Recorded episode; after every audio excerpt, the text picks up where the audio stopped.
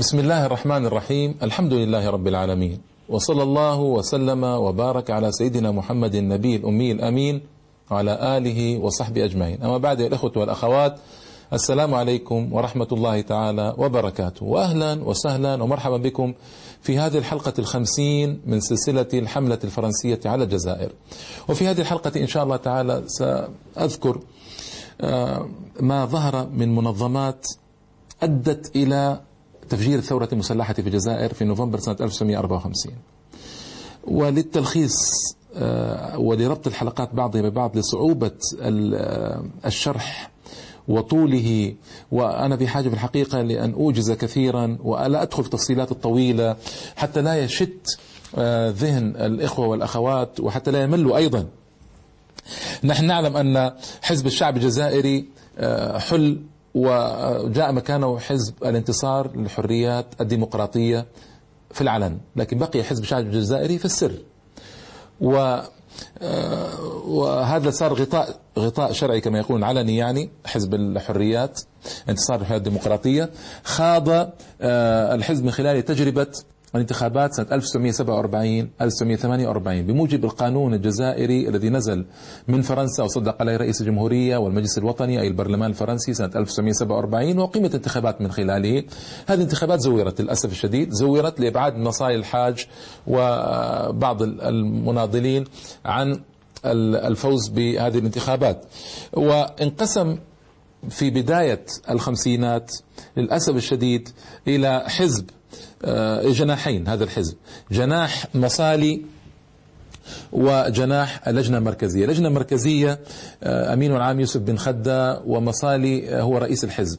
صار هناك قسمان كبيران سميا بالمركزيين والمصاليين، وصارت هناك مشكلات بينهما، مشكلات كبيرة للأسف الشديد ونزاعات شديدة. في خضم هذه المشكلات ولد ما يعرف بالمنظمة الخاصة. ليش ولدت المنظمة الخاصة؟ أنها خرجت تلبية لاتجاهات ثورية داخل حزب الشعب وداخل حركة حرية الانتصار حركة الانتصار للحريات الديمقراطية. كان هناك مجموعة من الشباب تتشوق للعمل المسلح. هذه مجموعة كانت غير مهيئة في الحقيقة ودخلت القاهرة. آه هذا الجناح جناح المصالين ومركزيين آه انبثق عنه آه معه يعني آه المنظمة الخاصة. ما هي قصة المنظمة الخاصة؟ المنظمة الخاصة الإخوة والأخوات ظهرت إلى العلن منذ أن ظهر النزاع بين المصاليين والمركزيين في ديسمبر ألف وتسعمئة وستة وأربعين.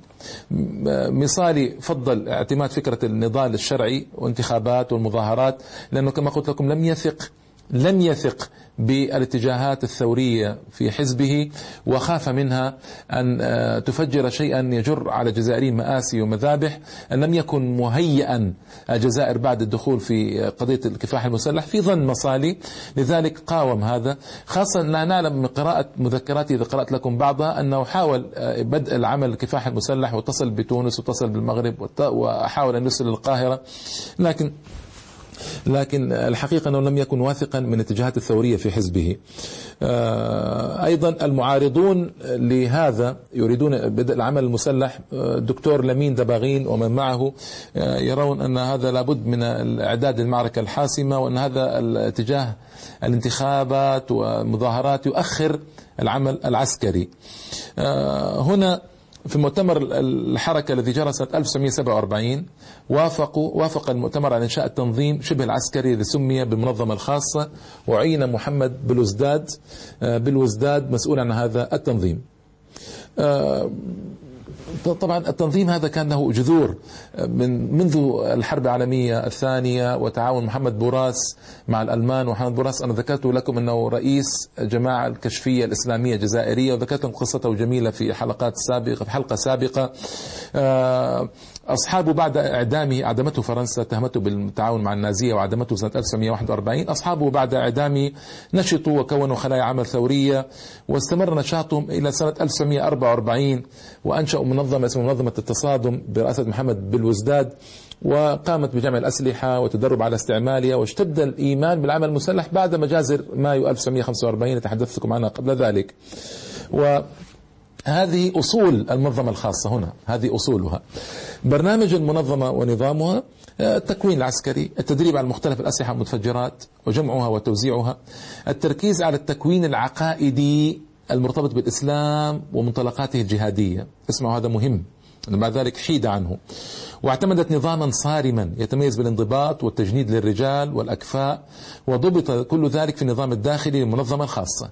وكانت منظمة عبارة عن تنظيم هرمي له هيئة أركان ورئيس هيئة أركان ومدرب عسكري على مستوى الولايات وعمالة قسنطينة وعمالة الجزائر ووهران والشلف والظهرة ومنطقة القبائل، كلام طويل يعني. وكان الاتصال بين المنظمة والمكتب السياسي لحركة الانتصار يتم عن طريق وسيط يسمى المندوب الخاص. لماذا؟ لأن من الشروط تكوين المنظمة الخاصة ألا يظهر في العلن ارتباطها بحركة الانتصار للحريات الديمقراطية، لأن هذه مساره سياسي، هذا مساره عسكري، وما كان يرغبون طبعا بوصل الجهازين، وهذا طبعا شيء طبيعي.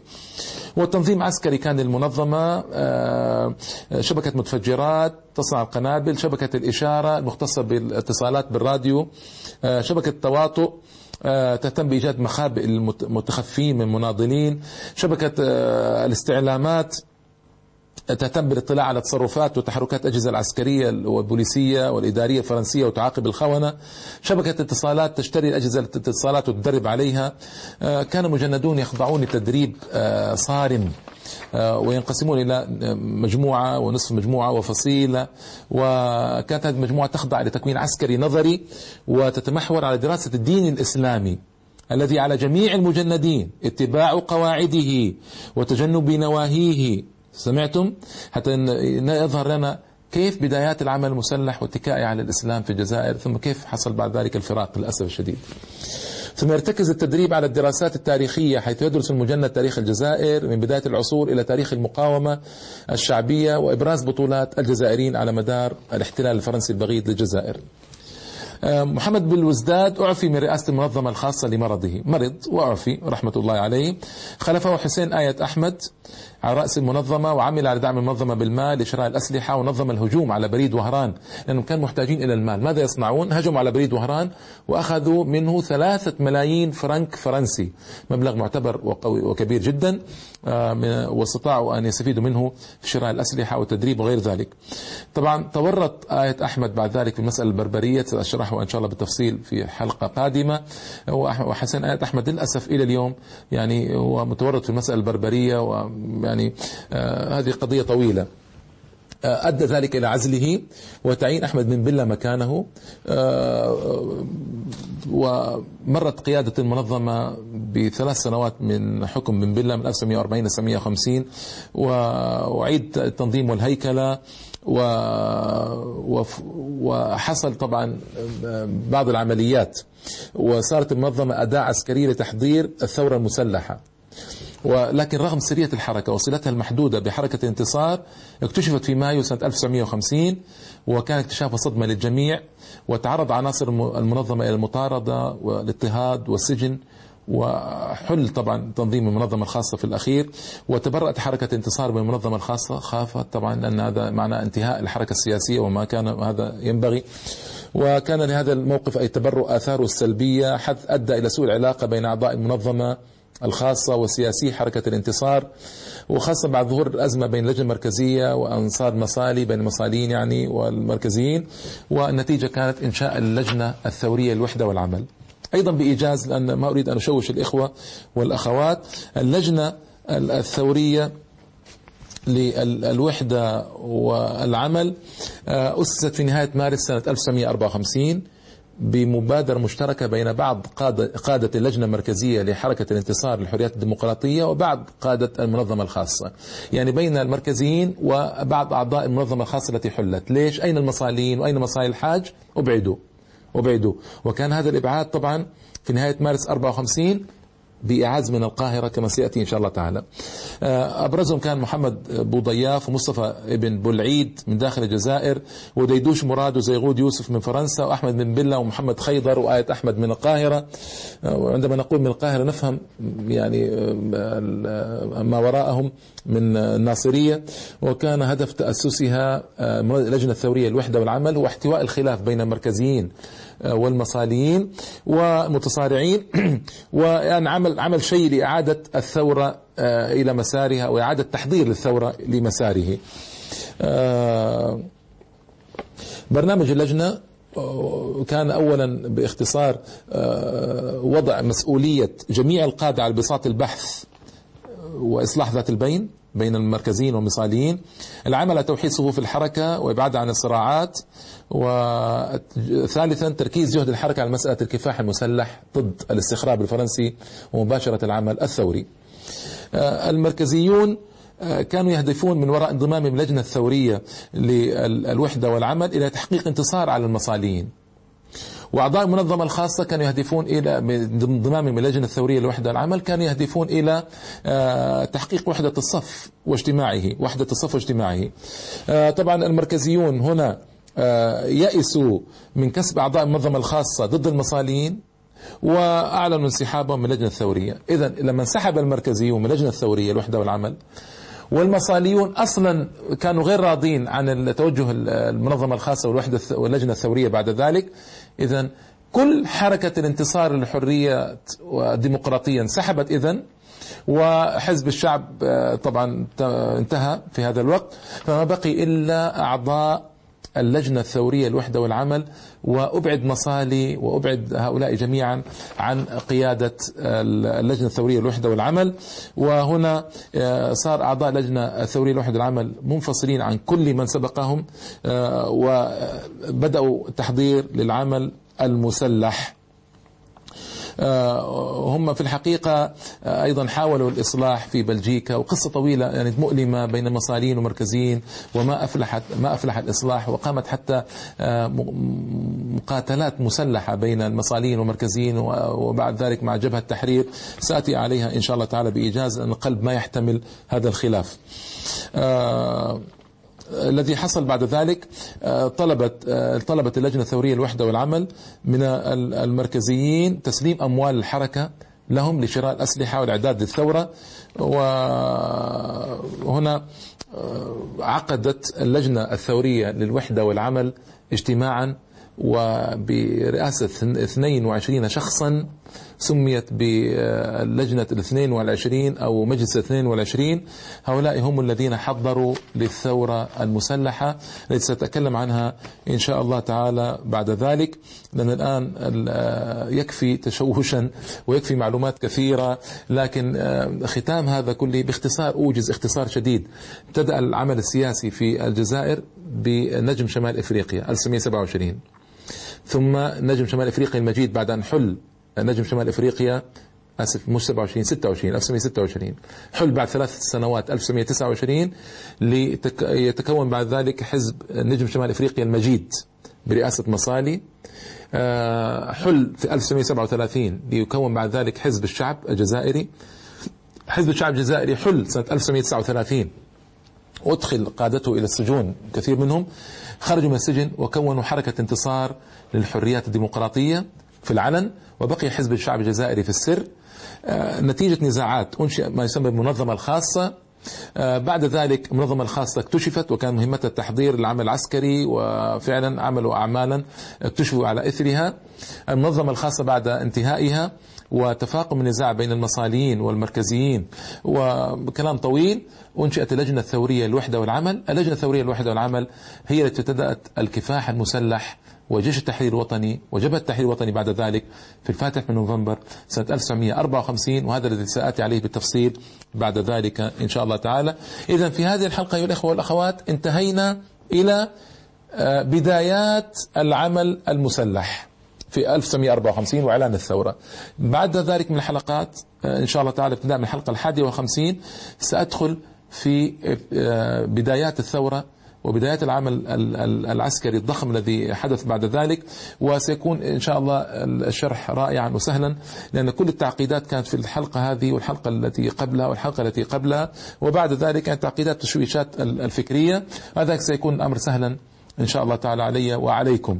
أريد أن أنقل بعض الأشياء، بعض النصوص المهمة من كلام من كلام الأستاذ الدكتور توفيق الشاوي، أختم بها حلقة اليوم لأهمية هذه النصوص. قال هناك اعتراف صريح من أحمد بن بلة في عام ألف وتسعمائة وثمانين، المقدمة كتبها عن الحركة الوطنية التي أنشأها مصالي الحاج باسم حزب الشعب. وقلت لك مصالي الحاج مسؤول عن كل الحركات الوطنية والأحزاب السياسية تكونت بناء على هذه الحركة الوطنية.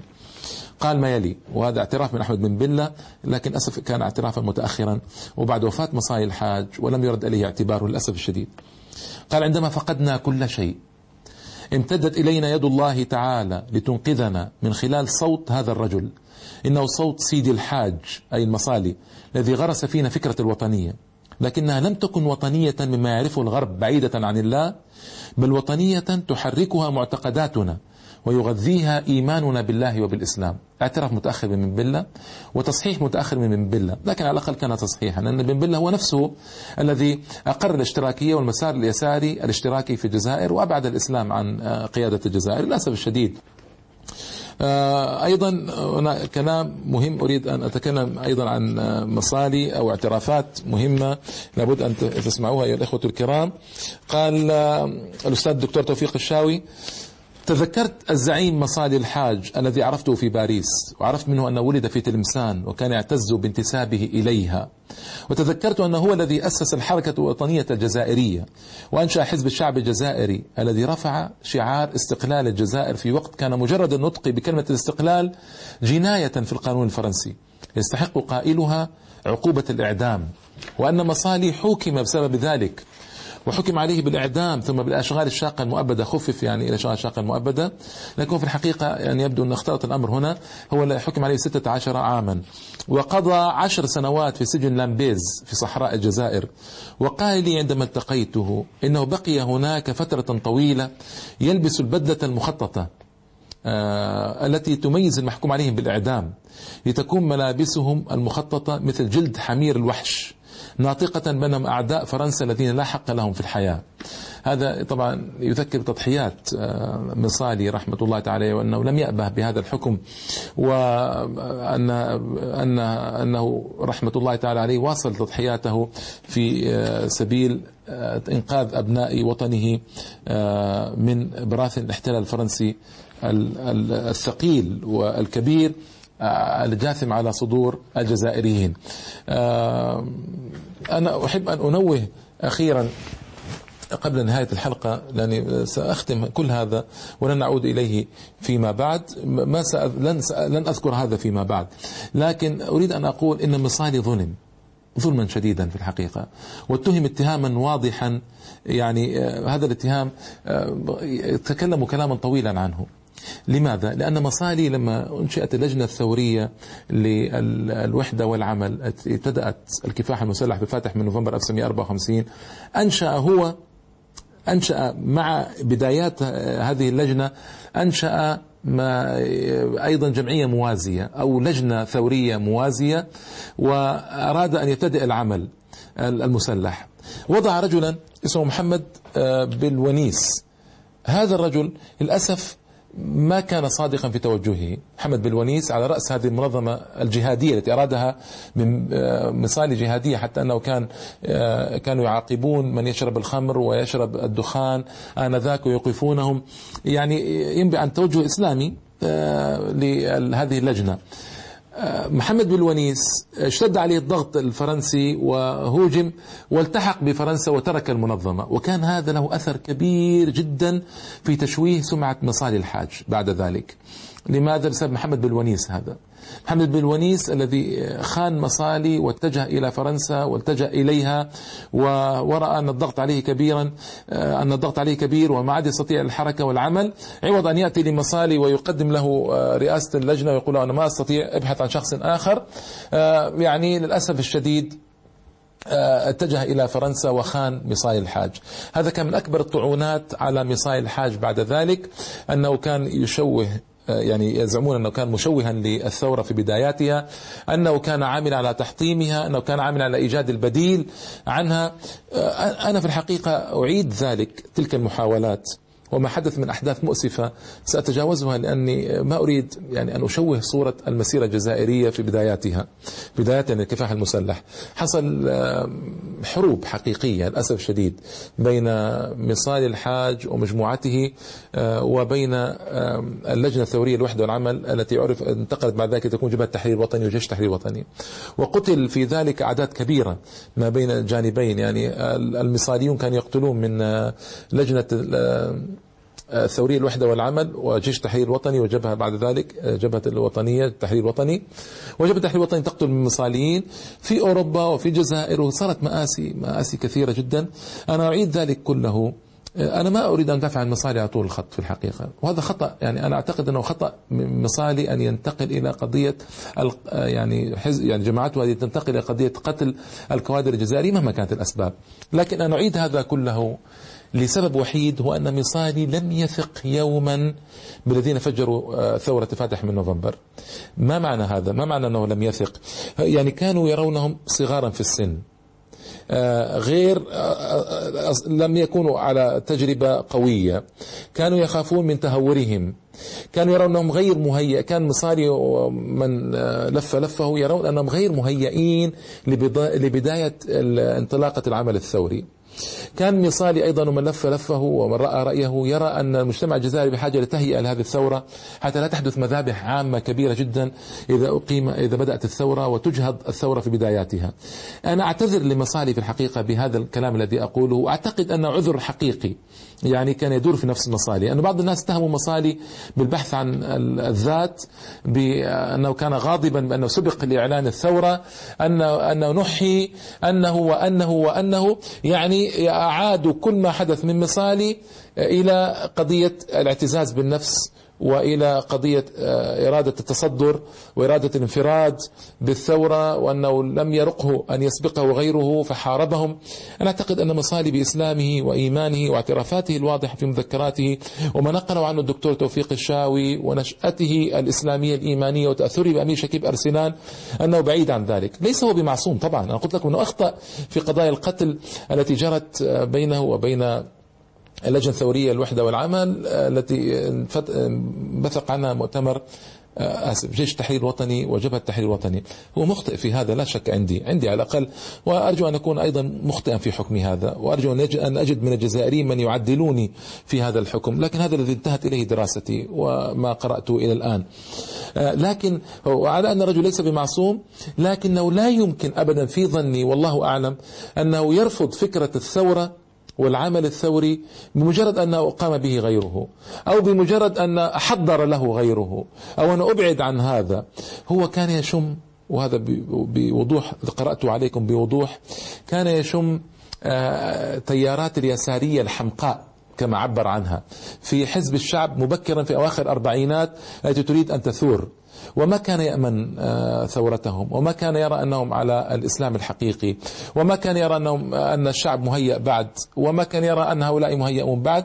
هذا في ظني هو السبب الحقيقي، هو السبب الحقيقي لرفض مصالي رحمة الله تعالى عليه الثورة في بداياتها، ولم يؤيدها في بداياتها، وانطلق إلى باريس وعاش فيها إلى وفاته سنة ألف وثلاثمائة وثلاثة وتسعين رحمة الله تعالى عليه. ولا يعني هذا أنه كف عن الكفاح، بل عمل واجتهد فيما استطاع أن يقدر عليه في باريس، وكف عن مناوئته الثورة بعد ذلك.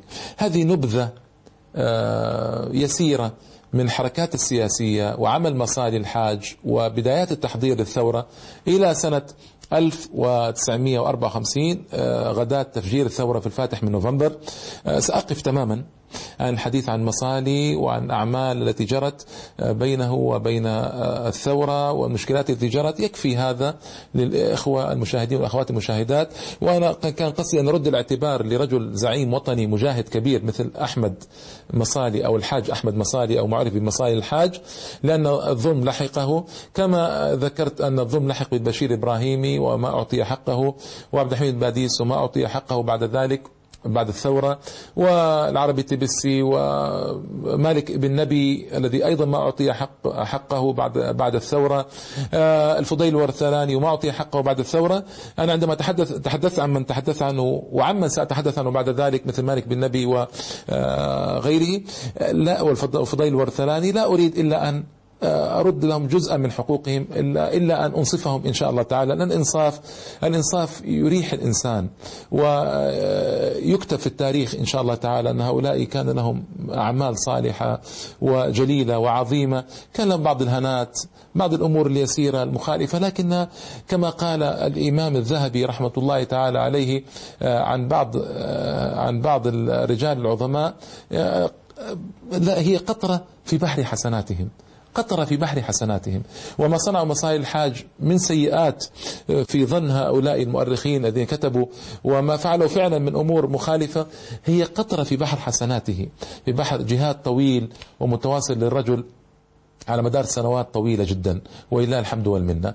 بهذا أختم الحديث، وأستعد إن شاء الله تعالى في الحلقات القادمة للحديث عن الفاتح من نوفمبر والثورة وما رافق الثورة من مجازر فرنسية ضخمة، من جرائم ضخمة قامت بها فرنسا ضد الثورة، مرافق الثورة من عذاب شديد على إخواننا الجزائريين ما يتصور. والله أنا في الحقيقة ما كنت أتصور هذا قبل أن أقرأ تاريخ الجزائر. علمت أنهم تعرضوا لعذاب، أنهم تعرضوا لتضييق، أنهم تعرضوا لحصار خانق، لكن ما كان كنت أتصور ولا في الحقيقة ولا عشرة بالمئة مما قرأته وطلعت عليه ودرسته في تاريخ الجزائر، أعوذ بالله. وتعرض هذا الشعب الأبي الكريم المجاهد الجليل إلى عذاب لم يتعرض له شعب في الدنيا في ظني وفي دراستي، في الدنيا يعني من تاريخ آدم ربما إلى إلى يوم الناس هذا ما ظننت أن شعبا تعرض لعذاب شديد ومتواصل على مدار قرن وثلث القرن كما تعرض إخواننا الجزائريون لما تعرضوا له. هذه هذه هذه على الاقل قناعتي انا ورؤيتي لاحداث التي حدثت في الجزائر على مدار القرن وثلث القرن، وساثبت هذا للمشاهدين ان شاء الله تعالى بذكر جرائم فرنسا العجيبه والهائله اثناء الثوره وقبل الاستقلال وبعد الاستقلال. جرت جرائم مثل التفجيرات النوويه جرت في الصحراء الى سنه ألف وتسعمئة وسبعة وستين ألف وثلاثمئة وسبعة وثمانين. الى اللقاء اخواني واخواتي، الحلقه القادمه، والسلام عليكم ورحمة الله تعالى وبركاته.